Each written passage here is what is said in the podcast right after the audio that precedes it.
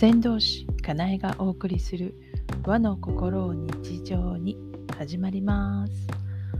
この番組は和の心を大切にしたいと思う方へまた自分の未来は自分で作っていきたいと思う方へかなえの視点でいろいろ語っている番組です。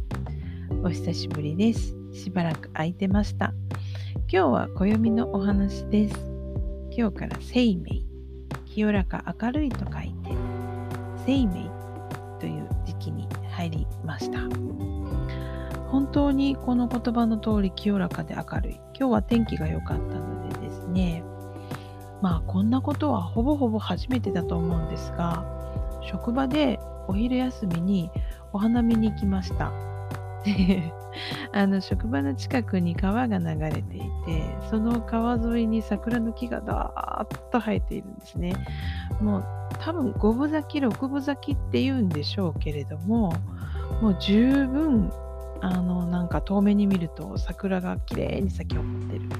なんか桜の枝ってこうぐーっとストレッチして腕を伸ばしてるってそんな感じがしますね。なんか桜の木のトンネルを花のトンネルをくぐってちょっとお散歩ができた春の一日でした。桜の花がちょっと白っぽくそして青空がバックに映えて本当に清らか明るいっていうそんな感じでした。そしてこの二十四節気生命の間にある七十二項3つの時期に分けた七十二項ですがまず初項今の時期はですね、ツバメ来たる。ツバメ来たる。その通りですよね。ツバメがやってきますっていうところですね。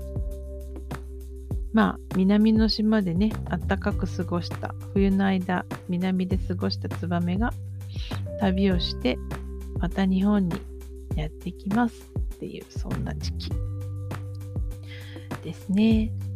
そしてその次、事項。事項は、抗がんカエル。抗がんカエル。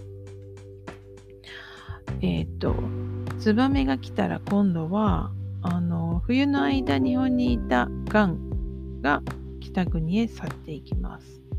っていうことですね。冬鳥と夏鳥が入れ替わるこの時期なんでしょうね。そして、真っ向、最後の、えー、3分の1は、虹初めて現る。虹初めて現る。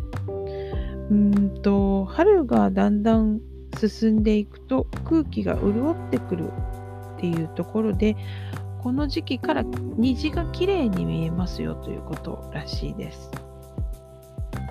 うん。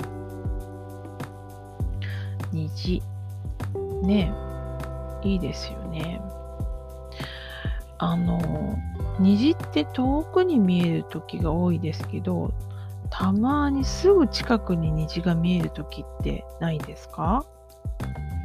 私一度ありまして、なんかベランダの窓のすぐそばに虹が出ているみたいな感じの時があって、で、ものすごく鮮やかな大きく写った虹だったので、写真撮ろうと思って、スマホを撮りに行ってる間にだいぶ薄くなって、ジュッて消えちゃいましたね。一瞬で消えますね、虹って。消える瞬間も見れました。あって感じでした。なんか虹が消えるって、すごく残念な気持ちになるんですよね。なんかねじって出ると嬉しいから消える時って悲しいですよね。で、まあ虹っていう言葉を聞いて思い出しました。何にせよキラキラ明るくいろんなものが鮮やかになっていく、なっている。